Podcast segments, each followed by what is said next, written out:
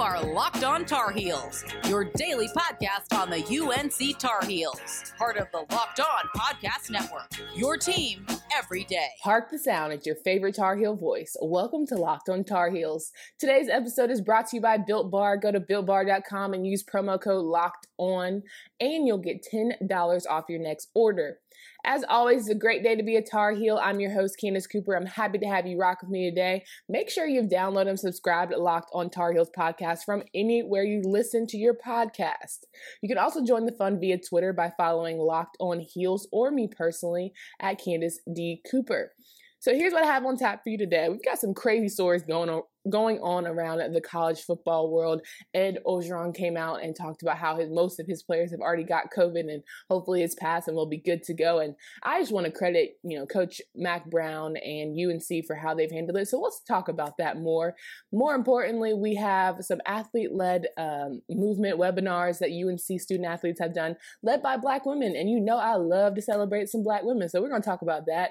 We're also going to talk about heels in the N F L. We had some guys pro who were having great weeks. Some had some tough weeks. We'll discuss who that is. And finally, always love to give accolades to our U N C football players who are doing big things. So we'll talk about that all on today's show. So let's get started, shall we? If you have been living under a rock, you obviously know that covid nineteen is very real and has been affecting um, college football in such an incredible way. It's been one of those things where you blink and you see thirty people not being able to be on a team, on a roster, what have you. And next thing you know, we're just trying to play with whoever we got. We're going to keep the ball rolling. Apparently, L S U feels the same way.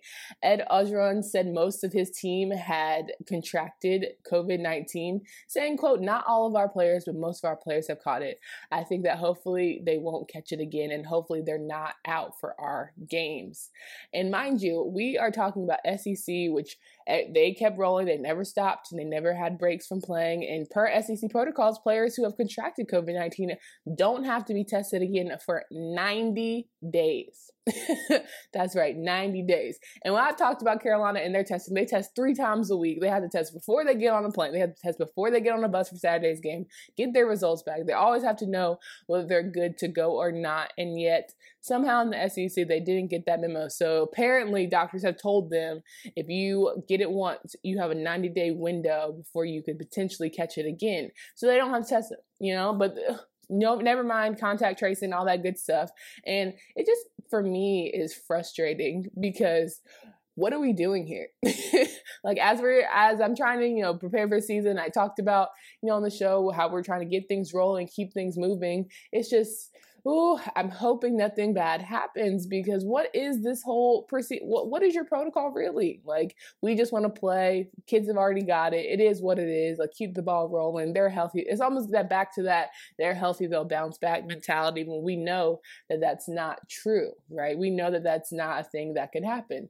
So I appreciate Mack Brown and U N C Tar Heels for always being transparent with us, always leading, especially, you know, the A C C to me has led this best. They have been most transparent, you know, from a conference standpoint about, you know, the protocols and things that they're trying to put in place. They weren't really, you know, out in the open with whether or not they were always going to keep going no matter what and screw this. They just always tried to look at facts, talk to their, you know, physicians and keep, you know, things going as much as possible. And so I appreciate that because we want transparency for these kids, for their parents, for their, you know, the universities and all the liabilities and issues that might present itself. So A C C is number one there. And the number one I would give to Coach Mack Brown, who's been, of course, is Mack Brown stand account, who has been more than transparent when it comes to his team. And, you know, again, not wanting to know whether guys had it or not, making sure that if they do, they isolate. And he's gone on ten hundred shows to let us know what U N C is doing,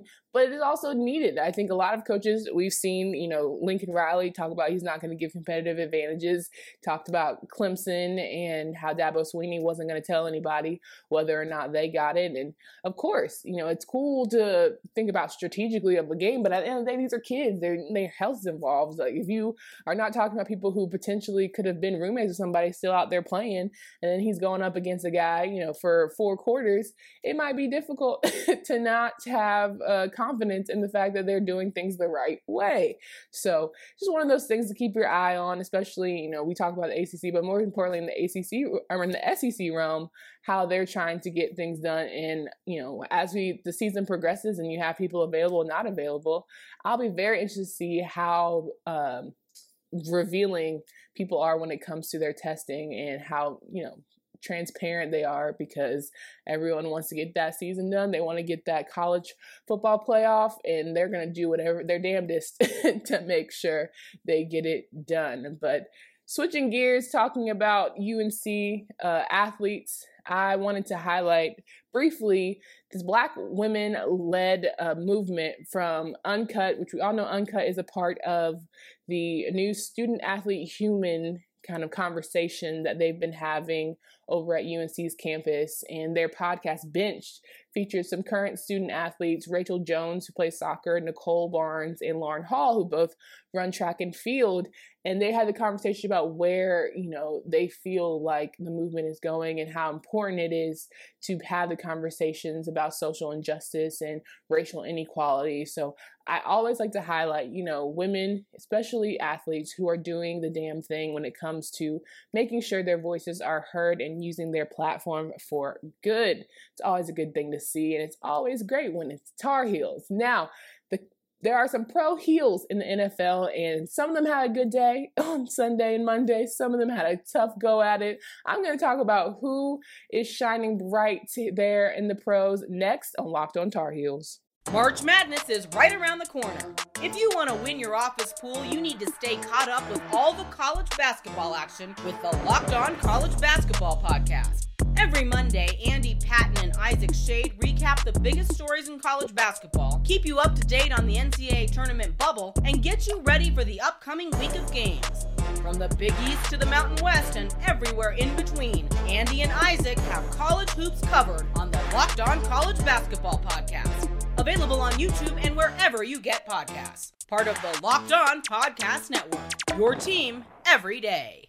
Download Locked on Tar Heels podcast from anywhere. Make sure you head to your favorite podcast site and you subscribe to the podcast. Leave me five stars.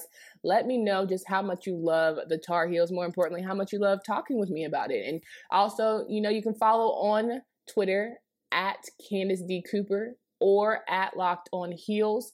More than happy to talk Tar Heels with you all day, every day, okay? So, pro heels. I love the N F L. It's my favorite time of the year. It's a little odd for me this year. I'm struggling a bit with being encouraging, with also trying to feel like, is everyone okay? Everyone healthy? Like, making sure, despite, I always want healthy seasons for everyone because we know how dangerous, you know, football can be. But this year especially, just the mental health aspect of it. I want guys to be in a, you know, certain mindset of feeling comfortable and okay that they're playing. So I'm always giving, you know, good vibes, good juju for all involved. But I love sending my good juju and good vibes to the pros in the N F L who are Tar Heels. Now, I saw some great action over the weekend, and I want to highlight a couple of these guys. Trey Boston, former Tar Heel, um, plays for the Panthers currently. They had a tough go at it, losing to the Raiders thirty-four thirty. Gio Bernard and his Bengals uh, lost sixteen thirteen to the Chargers, which was a rough game if you watched. Now, I don't know if any of you guys watch um, Hard Knocks and the Chargers. I love Coach Anthony Lynn. I, he, listen, I would run through a wall for him. And I always want them to have, you know, good episodes and have guys who keep continuing to make rosters or what have you. I'm always rooting for the underdog when it comes to Hard Knocks. But man, oh man, did I want the Bengals and Joe Burrow to get that first dub. And it it kind of had me hurting for Joe because he's had a fifteen and oh season, hurting for Gio because he's, you know, been a journeyman in this league, being a part of this Bengals organization and all the ebbs and flows of having to survive the Marvin Lewis years. And yet, he's been pretty resilient. So tough go for the Chargers, losing sixteen thirteen, and, you know, maybe maybe next week. Eric Ebron from the Pittsburgh Steelers beat my Giants. Yes, I'm a Giants fan. My dad's from New York. I'm sorry, my dad's from New Jersey. Lord have mercy. From New Jersey, so I grew up a Giants fan. I know, it's it's been a rough go. But every five years or seven years or ten years or so, we win a Super Bowl. So it's fine with me. You know, I come in and out. and they lost to the Steelers twenty-six sixteen. Of course, Danny Dimes, also a former A C C player, Dookie. I don't know why they call him Danny Dimes. I'm still trying to figure that out to this day. He's been playing like Danny Nichols for a minute, but hopefully we can see some turnaround. Eric Ebron, of course, his new team this season with the Steelers, getting it done for his team. Robert Quinn and Mitch Trubisky both playing for the Bears. I, if you talk about Robert Quinn and Mitch Trubisky, there's a different conversation for most. But Mitch, you know, he he got a win. Yeah, mind you, albeit it was against the Lions, twenty-seven twenty-three, but he got a win nonetheless. And, you know, I'm just going to sit here and say, as much as people get down on Mitch, he gets it done in the clutch, right? Let's talk about it. The Mitch of old that you saw at U N C, is that the Mitch that you see in the Chicago? Because a lot of people, for whatever eyes that they saw in U N C, just figured he was going to be the truth. And I don't necessarily think that that's how it's panned out in Chicago, but I would love to hear what you guys think about Mitch Trubisky and his play in the pros. Andre Smith, who just signed with the Buffalo Bills, he got his first win of the season, uh, won twenty-seven seventeen to the New York Jets, which I don't know if you caught that game, but the Jets offense, my God, you know, it might be worse than it was before. And defensively, I, you know, it's crazy how people thought Todd Bowles was a problem, but I just, I don't know. I think head coach Bowles was not the issue, and Gase doesn't exactly seem to be the guy that can handle losing well. He always has an excuse or his, you know, stern reasoning for why things aren't going smoothly, which is just, to me, just hold your L, big dog. That's that's all it is. So shout out to the Bills and Andre for getting the job done. Lastly, Jason Strowbridge for the Dolphins lost twenty-one eleven to the Patriots, and this is absolutely a Cam Newton stand account. So if you are not rooting for Cam to have a great season despite the, you know, issues that he experienced with the Carolina Panthers and how much he should still be a Carolina Panther, then we can't be here. I mean, you might as well just go ahead and leave me five stars and then go about your day. Okay, I love Cam Newton, more importantly now, because of how dirty I think the Carolina Panthers did. And I would love to go on Locked On Panthers podcast and talk about this, you know, with the host, because I think that it's important to acknowledge how much David Tepper dropped that ball, how much Matt Rule talked himself into circles and beyond circles. And Matt Rule was a prime example of when people talk fast, they're usually lying. And I don't know if you saw Panthers fans, when he was talking, he would just talk so fast when it came to Cam Newton and just talk around and around. But yeah, I think I did. I'm like Speedy Gonzalez type conversation. And yet, where is Cam? Cam's not playing. You think you trust Cam, you like Cam, all that good stuff. And then when it came down to it, when, you know, rubber met the road, Cam Newton was no longer a Panther and got a text saying that. And I am very bitter about that, because when you do in the league for nine years, you deserve a little more respect. But hey, whatever, you know, you brought the team to a Super Bowl. So the Panthers, I'm sorry, Trey, I'm, I'm digging on them right now, but the Panthers never go back.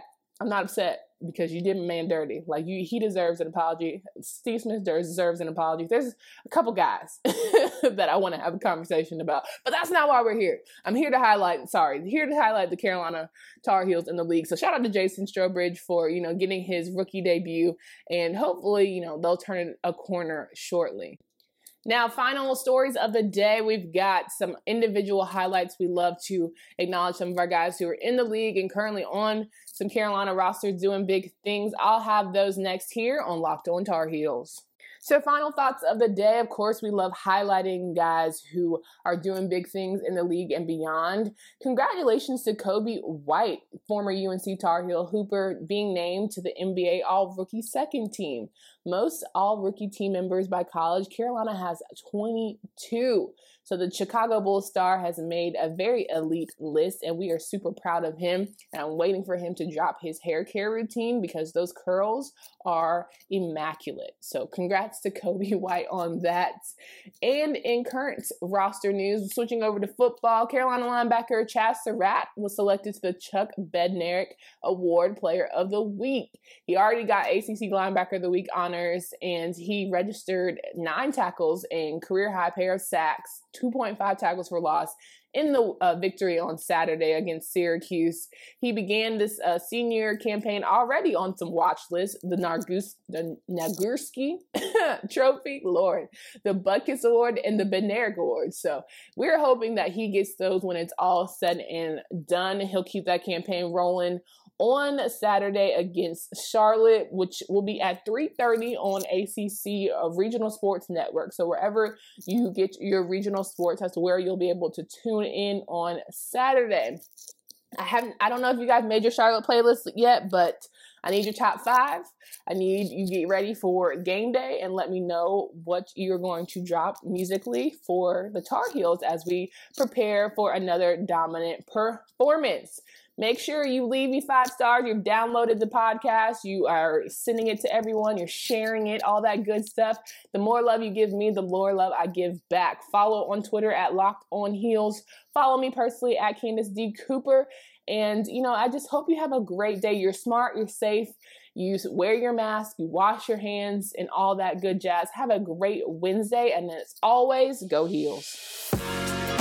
You are Locked On Tar Heels, your daily podcast on the U N C Tar Heels, part of the Locked On Podcast Network, your team every day.